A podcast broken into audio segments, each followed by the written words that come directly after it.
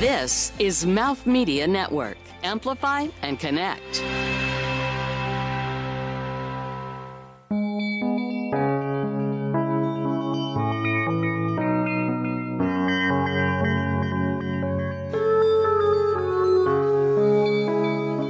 It was quite a ride. a lot of ups and downs, a lot of joys. Uh, the biggest one is the joy of hospitality, hosting people in your place. For me, that's the biggest highlight. Rita Jammet has led an exotic and charmed life, is the co owner of the acclaimed La Caravelle restaurant, which she ran for 20 years. She's the proprietor of La Caravelle Champagne and the mother of three accomplished sons, one of whom is the co founder of Sweetgreen. She's been an inspiration and role model for women in hospitality for decades. It's frankly no surprise she's now known as the chief bubble officer of her company. And if New York were to have an ambassador of hospitality, Rita Jammet would be it. This is her story. In the vast culinary landscape we share, we are all carving out a place for ourselves. Each of us, in our own way, is a one woman kitchen. I'm Rozanne Gold, and welcome to my kitchen.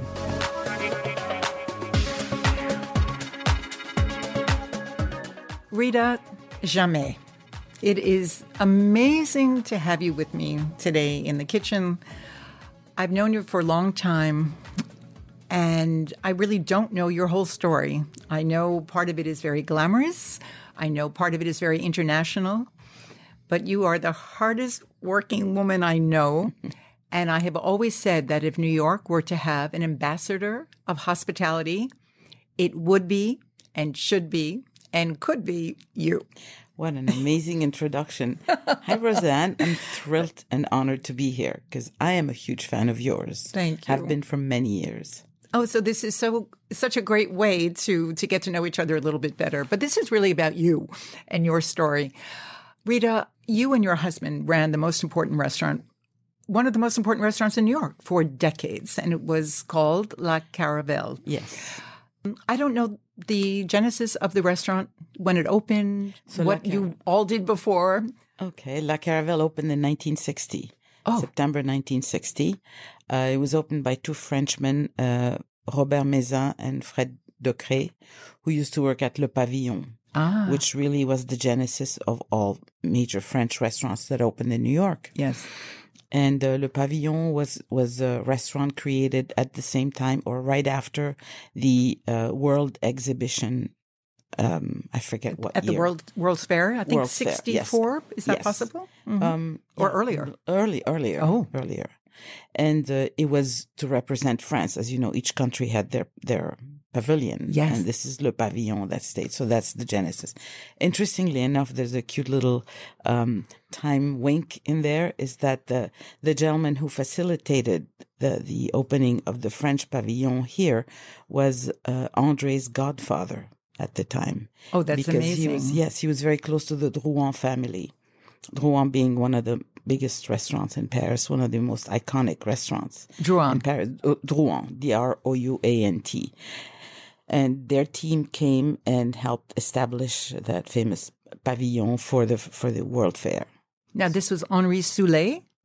Yes, he brought Henri Soulé, Ah, okay. And when you say Andre, this is your husband. my husband. Yes, Well, Yeah. and even though this show is really about women, sometimes men kind of get into the conversation a little bit. So we can talk for a minute about Andre, your husband, um, Andre Jammet. But his he com- comes from a very illustrious uh, French family who yes. owns His father yes. Hippolyte founded the Bristol Hotel, and Andre is the tenth of ten children. Wow, No twins. that's really remarkable, Rita. And I don't even know where you grew up or what your your So my childhood family- is like. Yeah, my family is originally from Iraq. We're Chaldeans from Iraq. Wow. However, I never lived in Iraq. Um, I was born in Saudi Arabia because my father um, left Iraq for he had a work opportunity in Saudi Arabia, and so they established there for a few years. And I was born in Jeddah. So I stayed there. I knew you were very exotic, but I didn't Yes. realize how. Yeah, when people ask me where do you come from, I ask, "Do you have five minutes?" Well, we do. So. We do. Amazing. Um, so I stayed in Jeddah until the age of five. And when time came to go to school, um, I couldn't attend the local schools because I was not Muslim. So um, I was put in a French Catholic boarding school in Beirut. Uh, where all the my aunts and mom and everybody had gone previously, so I guess it was a family tradition, and it used to be done a lot more in the Middle East in the old days. For what reason, I'm not sure. You mean that there would be uh, that they put the li- kids in all the you know, almost automatically the children in, in boarding school, boys and girls. boys and girls. Mm-hmm. Yeah, So you spent a lot of time in Lebanon. in Lebanon, yes, uh, I from age five to twelve, and I had family there. Uh, my uncles, my my sister who married a Lebanese man, and Mm-hmm. so I would see the family on weekends. And uh, I'm very attached to Lebanon. Mm, I, I've Obviously, never my been. blood is Iraqi, but I'm very attached to Lebanon. yes, because of that particular period of time. because it- of that period of time because that country has a magic uh, to it that just it's hard to explain the hospitality i mean i know it's throughout the middle east but uh, in lebanon particularly and I've heard that, Rita. I've also heard that was it Beirut that was considered the Paris of the Middle East. exactly exactly. So maybe this story will kind of spiral and and and evolve. that there's some connection between Paris and and Yeah, Beirut also lebanon was a french protectorate. Right. so in my family we spoke uh, french at home. French is my main language. And so no connections really to Iraq at all anymore. Um, not much no. But but you said it's kind of in your well blood. when it's your your blood you know Yes. that's really where you are from so your I mother think. and father are Iraqi. Yes. And moved to uh, Jeddah. Jeddah, and then, then- to and then Beirut. they actually didn't move to Beirut. They kind of had a foot there, but they Mm-hmm. eventually they moved to Switzerland because when my father was doing his all his work projects and travels, he fell in love with Switzerland. And he said, "Time to leave the Middle East, which is uh, a barrel of powder ready to explode." Mm. How prescient of him! And so they established in Switzerland, and still left me in Beirut for a couple of years, mm-hmm. where I was rebelling a little bit. They they said it's good for you. You keep studying Arabic because when you study in Lebanon, you do everything in French and everything in Arabic. It's a heavy workload. Yes, it sounds like it. And the Arabic being the reason that kept me away from my parents, I, I didn't like it. I kind of started to mm. resent it. So um, hmm. I kind of pushed and pushed and pushed. I'm pretty persistent when I want something.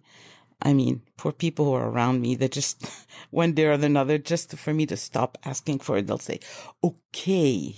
There we go. so that's what happened. So I ended up in Switzerland, in Geneva, where my parents were established. Um, still another French Catholic boarding school, but at least I saw You my parents closer. twice a week, and you know, I was I was in a same city as they were. And how old were you Uh, after 12? You went Yeah. back to be closer to them. And what happened to your Arabic? Did you just let it My Arabic, disappear? my literary Arabic took a big beating. I'm not very proficient in it. I, I speak Arabic, the Lebanese Arabic, as you know. In each country, is kind of different, slightly different uh, Arabic. Right. And Rita, the reason I'm so interested in this um, is because, you know, when you grow up as a girl in Queens, New York, all of this, um, your background and where you lived and how you grew up is actually very um, appealing and very compelling and very dreamy to me. So I'm really enjoying hearing about this. But I think uh, living in these places also informs how you feel about the world and food. And that's what we want to talk about. Definitely. So let's go to your childhood kitchen.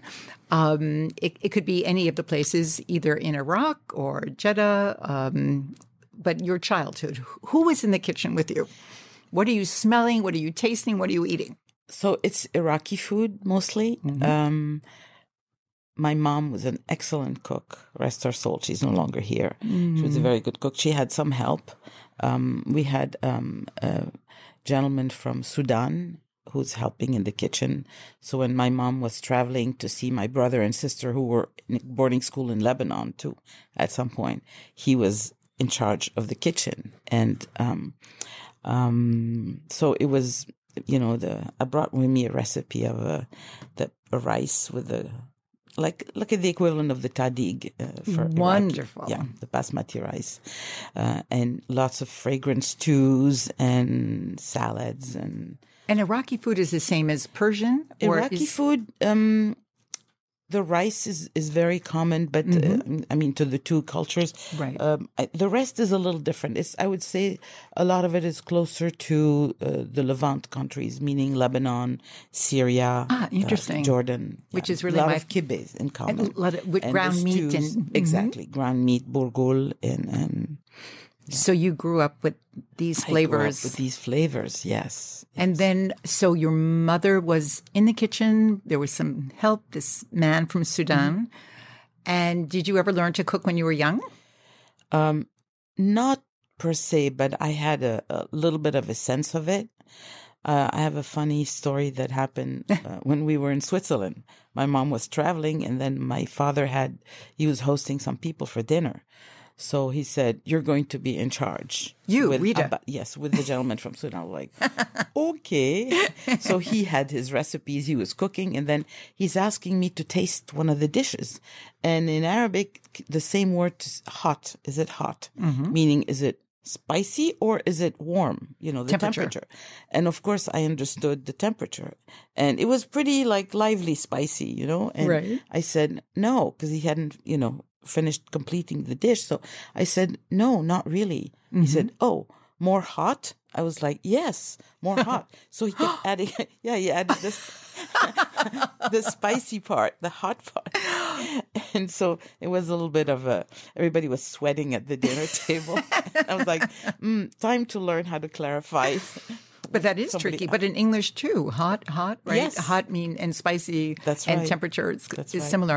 How? What would be the spice that they would use? Do you remember? How do you heat Uh, up? usually it was in in the curry, which is not typical to, to Arab countries, but is very widespread.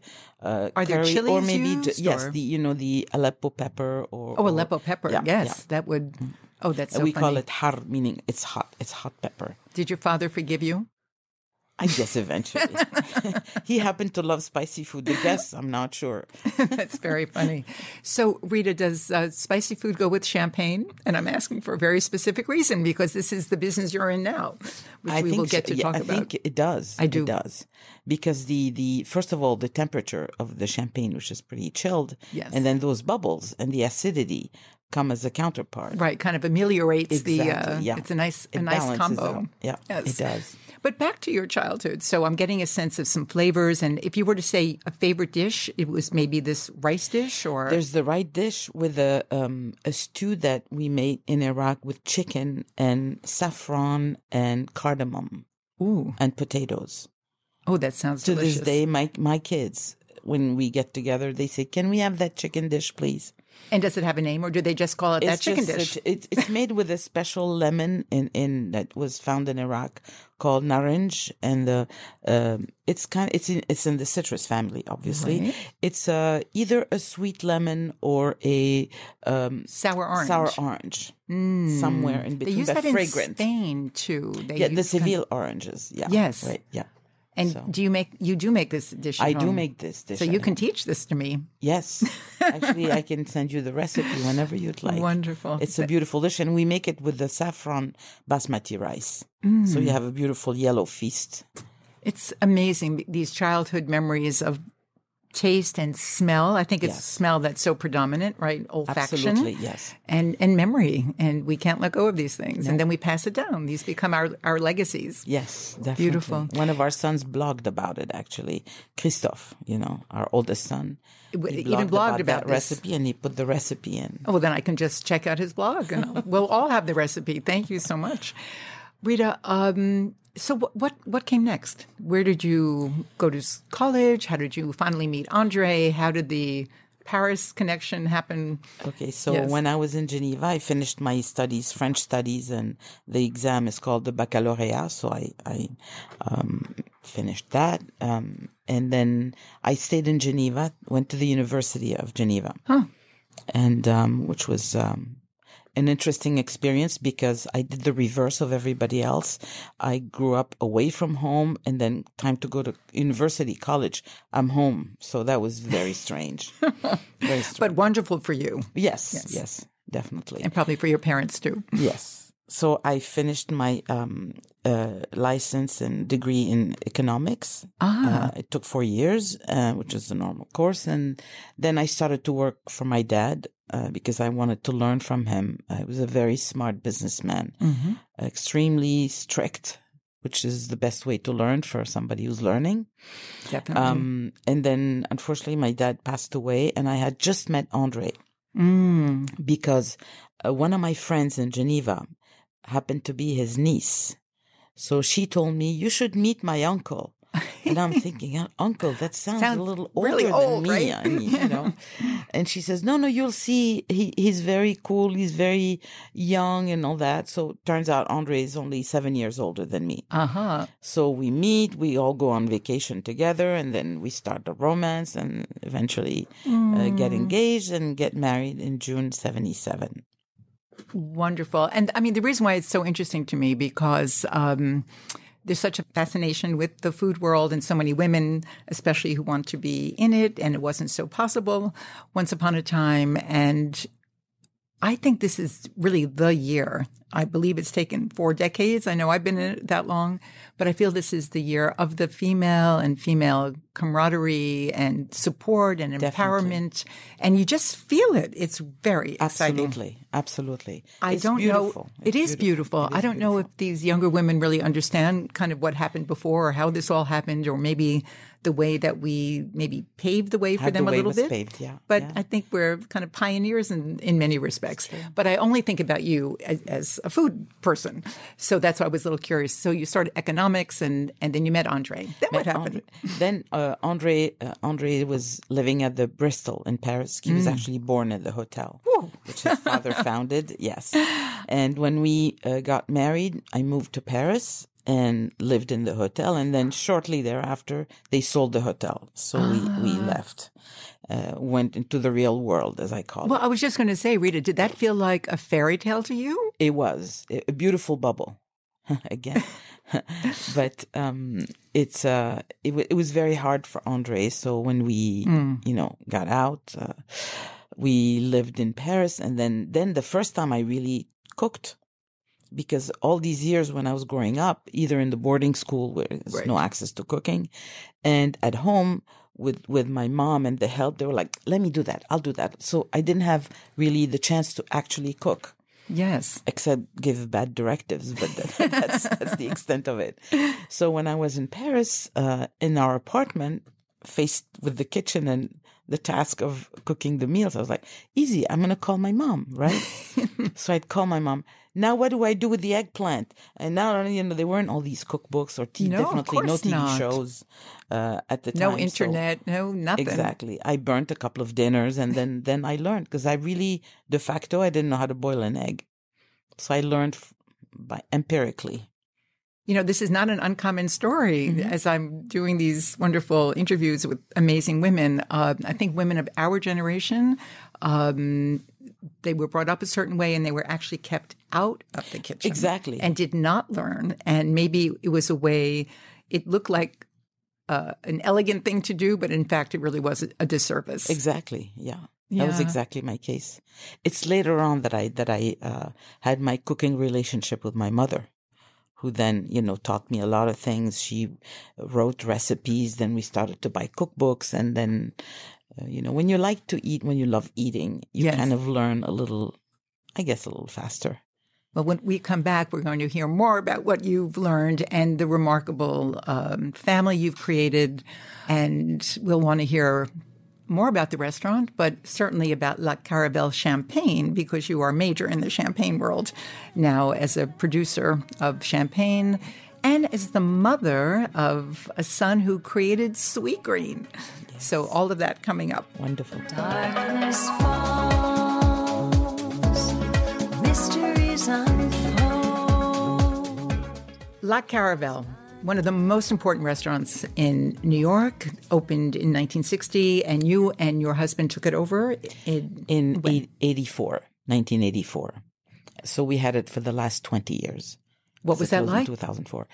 Um, it was quite a ride.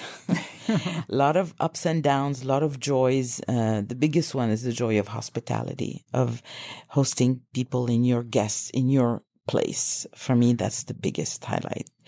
Um, also, the wonderful cuisines that the restaurant was able to, to you know, offer uh, that evolved throughout the years. Yes, I mean it was French and it was, was com- classic in a way, but also so innovative. Exactly. That's cutting why without, you know, it was a fine line to walk on to have the, some of the key dishes, the traditional dishes that we were known for. We did not let go of them, no matter who the chef was. And next to that, just for the chefs to feel a little more inspired, we let them do their menu, their own menu with the fresh ingre- with the ingredients of the season and more contemporary uh, preparations. So it was really the best of both worlds. now Andre was the chef there. No, Andre is never always front of the house and wine. Yes. front of the house and wine. And I know you had a very important wine list. And Rita, what would you say your role was there? My role was um, um, a, a few hats I wore. Uh, one was the the office, all the back office um, matters.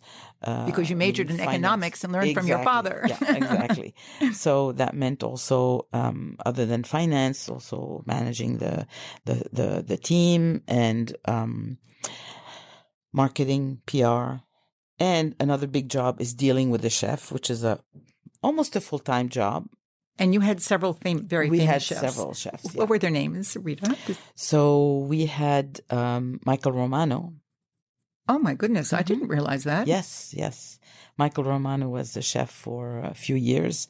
He probably had the most difficult task of all to bring a menu from a huge menu from the Escoffier days Yes. to a more contemporary, you know, format and, and size. And he's not French, he's And American. he's American. and but Italian, maybe. French classically trained. Yeah. Yes. French classically but that was his training. Yeah, Mhm. and um, wonderful to work with him. He's just such a gentleman and very talented uh, person. So he But how lucky for him to be able to learn under both of you as well. So Yes, no, it was beautiful collaboration. He also there was an important change when he came is that they used to do everything um, uh, served tableside, which is now coming back.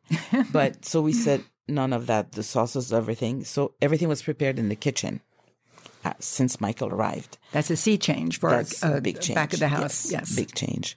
So Michael, then we had um, not necessarily chronologically. Mm-hmm. Okay, we had uh, um, Tadashi Ono, who was Oh my goodness, Rita. These were like work the biggest names in, Yeah. in New York Yeah, food yeah. Tadashi Ono history. who was a Japanese uh, chef, French classically trained, Mm. and a real treat to work with. Also, I learned so much from him about the you know the Japanese approach, um, about less is more. Yes. Beautiful ingredients. You don't need too many components to make it shine. Basically, That's when everything really started to change. But Yes. how really courageous of you as a French restaurant uh, to go in this direction. very much so. Very interesting. Yeah. And you were sort of the mother, keeping Yes. everyone happy and calm and the customers and Yes, and w- when his menu came out first, I was very diligent, a little bit the Swiss approach, very precise, listing all the ingredients. So all of a sudden, people saw like shiso, and, and I was like, "Where are we? What is this?" The mm-hmm. guests were saying, "This is not good. We don't want it." Da, da, da. So I just asked the guests, "Let me ask you something. Do you like what you're eating? Is the food good?" They said it's delicious. So I was like, "Okay, say no more." I went back and changed the menu, the wording. the wording. yeah, and that that was it. And you know, this is something that fascinates me and I care so much about. But the wording, the words on a page are just, I don't even know if anyone realizes how essential, Oh, how it tells the story. No one goes out just to eat a piece of chicken. It's how it's worded, what goes with it, what is said, what isn't said. Exactly. But I've never heard this story about taking away words, taking away Oh, yes. what we call the sort of grace notes that usually sells a dish. Yes. But it was doing the opposite in your restaurant. Exactly, exactly. So it really worked because we had also the two languages. We had mm. French, the description of every dish in French, and the translation in English. In the old days when we took over, everything was in French only. So I told Andre, "This is." Ridiculous. We're in a, we're an English speaking country. How can you do that? Oh, this is the way it was always done. I was like, no. You, how can you embarrass you know like very your guests? Some of them super important. They're entertaining and they don't have the foggiest idea of what they're eating. So anyway, You know, I'm beginning to not have the foggiest idea of what I'm eating anymore either. things have changed so much and things have become so international or so Asian. And I always said at one point that I could always, no matter what language it was in, I could always understand a restaurant menu. And this is no longer the case, Yes. right? Even in New York. Um, Rita, so you had the restaurant until when? Because I'm so interested in your kind of particular solo journey. Sure. Um, we had the restaurant until 2004. So um, the restaurant existed altogether 44 years. Wow. We had it for the last 20 years. And then So like in happened, 98, yes. we had introduced the champagne in the restaurant for our guests as a house champagne.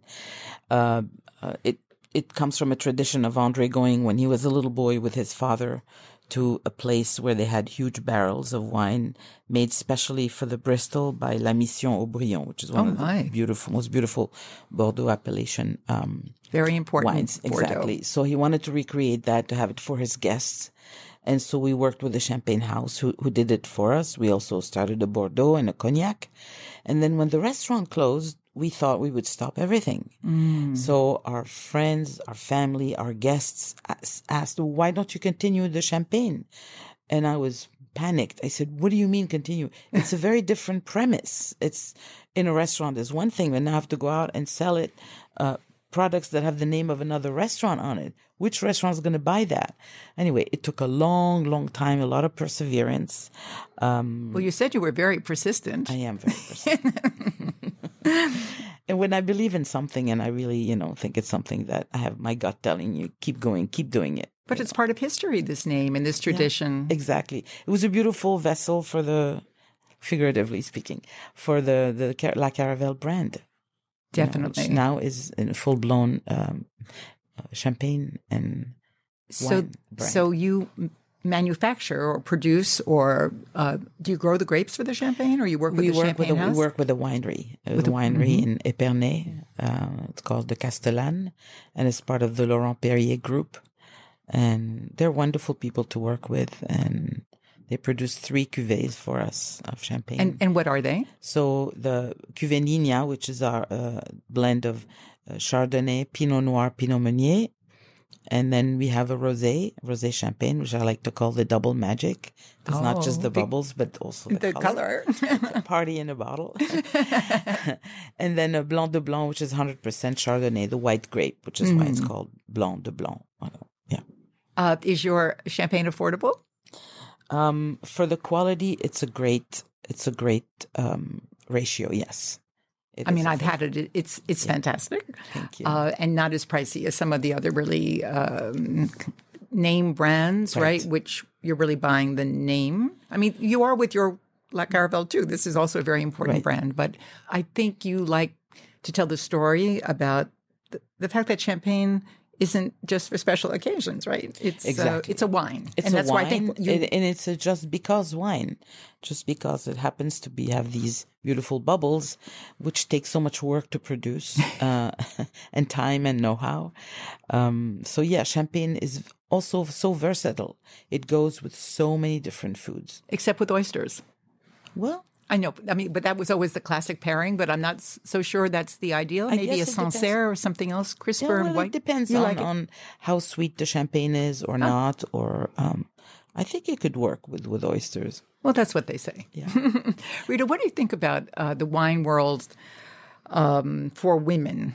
Because I'm very interested in it, and I think many women who want to be in, in the food world care also very much about wine. But you work very hard, and you pound the pavement, and you have to. You're basically a salesperson. Yes, yes, I am. So, so what what do you think about this as a career path for women?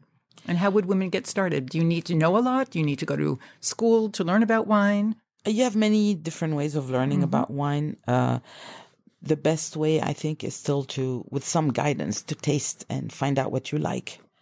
And then taste, taste, talk to people who, who know about it.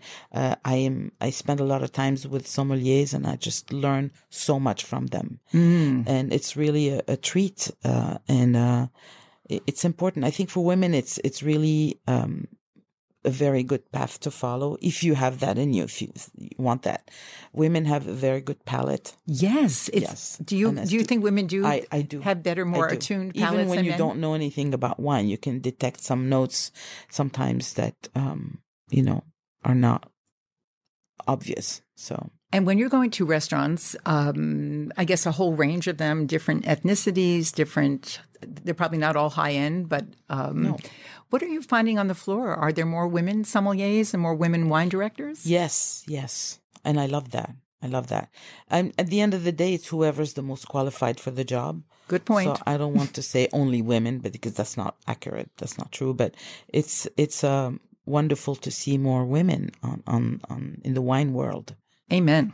Yep, and uh, hospitality in general. Hospitality, absolutely. And I think this is what's connecting you to so many um, people, restaurants. When I say that you could really be the ambassador of hospitality in New York, I think this is one of one of the reasons you you get around. Thank you. That's a big title. I do go out a lot. You have to. I do want to hear a little bit about your family that's ever growing, about your legacy recipe, and what's meaningful to you right now.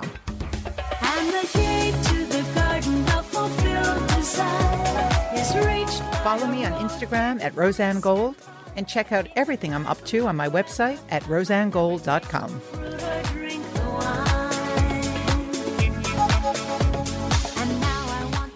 So you've had an amazing career path in the restaurant hospitality world in um, Caravelle for almost 20 years and now running a champagne house and your own brand.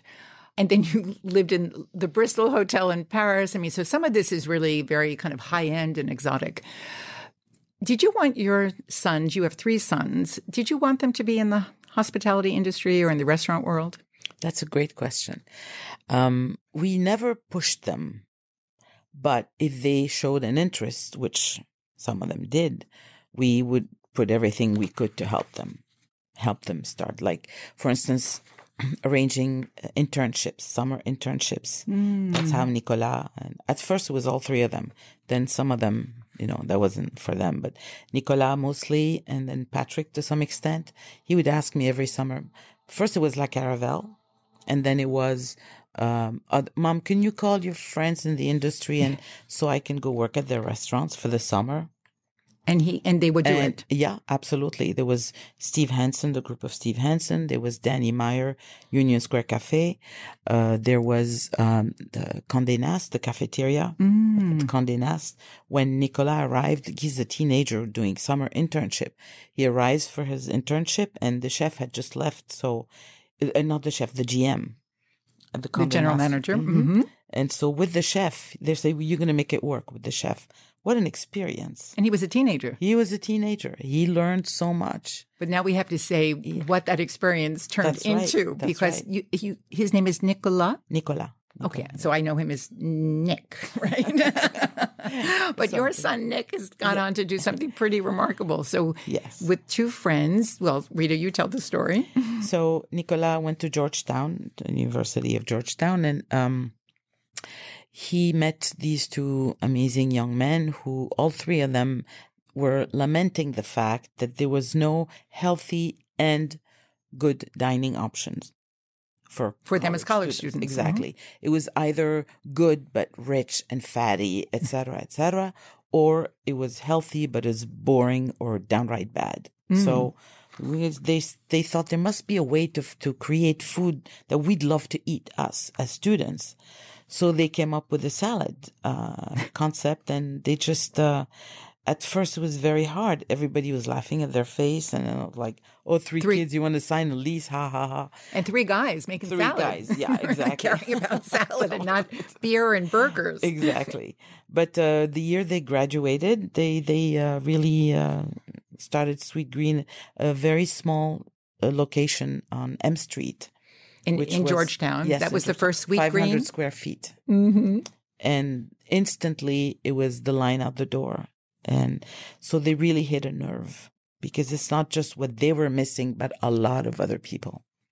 And then you saw not just students, you saw professionals, working people eating there too. So oh, yes. And what year was the first one open? That was uh, 2007. 2007, and they opened with one, and then a few more in Opened August Georgetown. first, yes. Rita, how many do they have now? Oh, I think the beg- between the beginning and the end of my sentence, it's going to change. Something like 95, I think. 95 Sweetgreens. 95, yeah, throughout the U.S. That is so beautiful. And they're still partners, right? Three guys Yes, still doing yes, this, still good friends. Na- Nate, uh, Nathaniel Ru, and Jonathan Neman. Yeah. Thank you.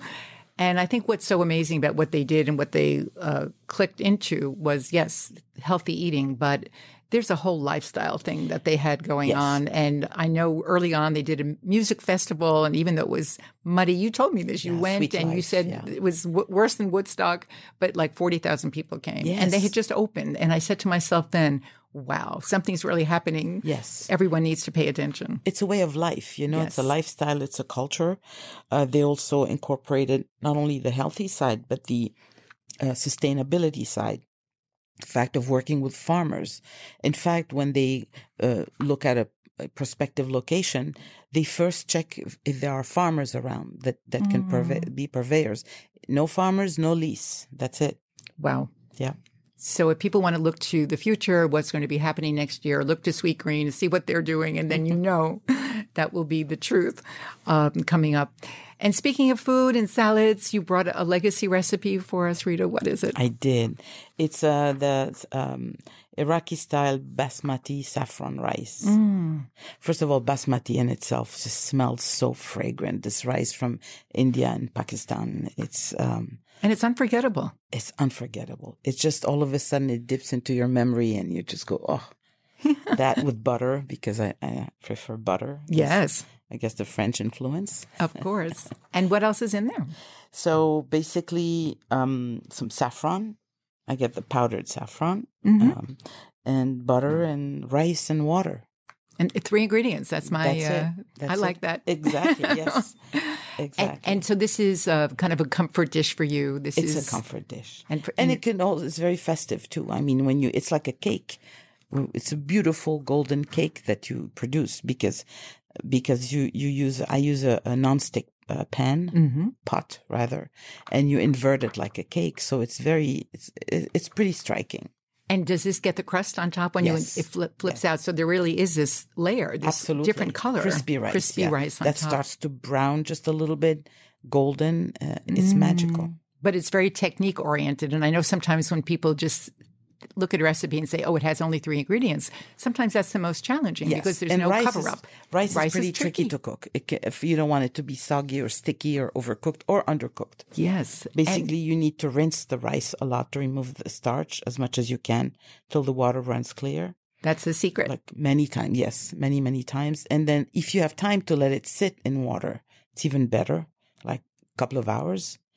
And then when you start, you you take a big pot full of boiling salted water, and you just throw the rice in there. About four minutes. The test is when you can just with your nail just break it easily, like the Huh. nail- yeah, that's the test. that's the test, and that would be And then you strain it, strain it. Mhm. and then you put butter in the in the bottom of the pan. If you have saffron, it could be tomato, could be other other uh, condiments. So saffron with a little bit of water, butter, and then when that comes to a boil, you put in the rice and you you mix it up so that it all the, the color goes everywhere and the butter goes everywhere. Then you lower the, the the fire, the heat on it, and you put a um a, a piece of uh, paper, either Oh, a paper bounty towel? or or Oh. or a, or a, a cloth. Mhm. I'm sure in the old days it was a cloth. Yeah, Yes. and or or a cheesecloth is the best Uh-huh. cheesecloth, and then you cover with a with a you know, the cover of the pan, and you lower the fire and you let it just cook, which is great when you're entertaining. It's a very uh, thing you could do in advance. So You would that's a big reheat it, or you would just cook. No, you, would just let time it, cook. It needs it needs a good hour. Oh, it does. Yes. Wow. And then um, you just invert it, and it's everybody goes oh. So this is a, a, a legacy recipe and a cooking tip in one. Yes. Because the way you know it's done is that you put it in between your nails, and if it breaks in half Yeah. easily, you know that the rice is done. Exactly. That's fantastic. And Rita, what would you serve that with? Maybe. Uh, Um, th- there's a, a recipe that uh, we did in Iraq, and my mom made it so well. It's a chicken. Um, is it the chick- chicken that you it's the chicken that I mentioned earlier. Yes, it's a yellow feast in front. It's just beautiful, and the flavors are extraordinary. Mm. And ideally, what would you serve with that to drink? Um, not a very strong red wine. Mm-hmm. Um, you could have rosé champagne with it if you want. Yes, that's what I'm thinking. rosé being the heartiest of, the, of all the champagnes. Yes. Um, or uh, white burgundy or, uh, or or red burgundy if you want some light Pinot Noir. Mm. Yeah, some dishes actually go Yes. well with different Absolutely. wines for different reasons, Yes. but they're all really pleasant. Yeah. Oh, Rita, that sounds so wonderful. Thank you. So this went very quickly, and I'm very happy to know more about your um, your life and your childhood. And I do ask everyone this question: um, What does one woman kitchen mean to you? Yeah, one woman kitchen for the family, first of all. Um, and then I would say for personal enjoyment, because cooking is, a, yes, it's a task. It can be a chore, but you could take so much pleasure from using, you know, new ingredients or recreating a traditional recipe. It's, it's something fun. It's like something you're crafting, you know, so I think that's a great uh, source of joy also. And then sharing with, with, uh, mostly that's the hospitality part, sharing with the family, with the friends. That's beautiful. Yeah. Thank, Thank you. Thank you. Rita, how can someone get in touch with you? There are many ways. Um, uh, my email, ritaj at lacaravelle.com. You can go on the website and leave a message, or you can reach me via social media, Facebook, uh, Rita Jammet or La Caravelle Champagne, uh, Instagram also. I have my personal page is Rita Jammet, just my first name, Rita name. and J A M M E T. yes, Rita Jammet. right. And I know you're really big on Instagram and social media. Some m- many younger women have told me, "Wow, Rita's really cool on social media." Well, one of my sons started me on that. So, Good. Yeah. Then it became Fantasia. Couldn't stop. Rita, thank you for being here with me in my kitchen, and thank you to you for listening to me and Rita. Thank you for having me. It was a very special moment. I'm Rozanne Gold.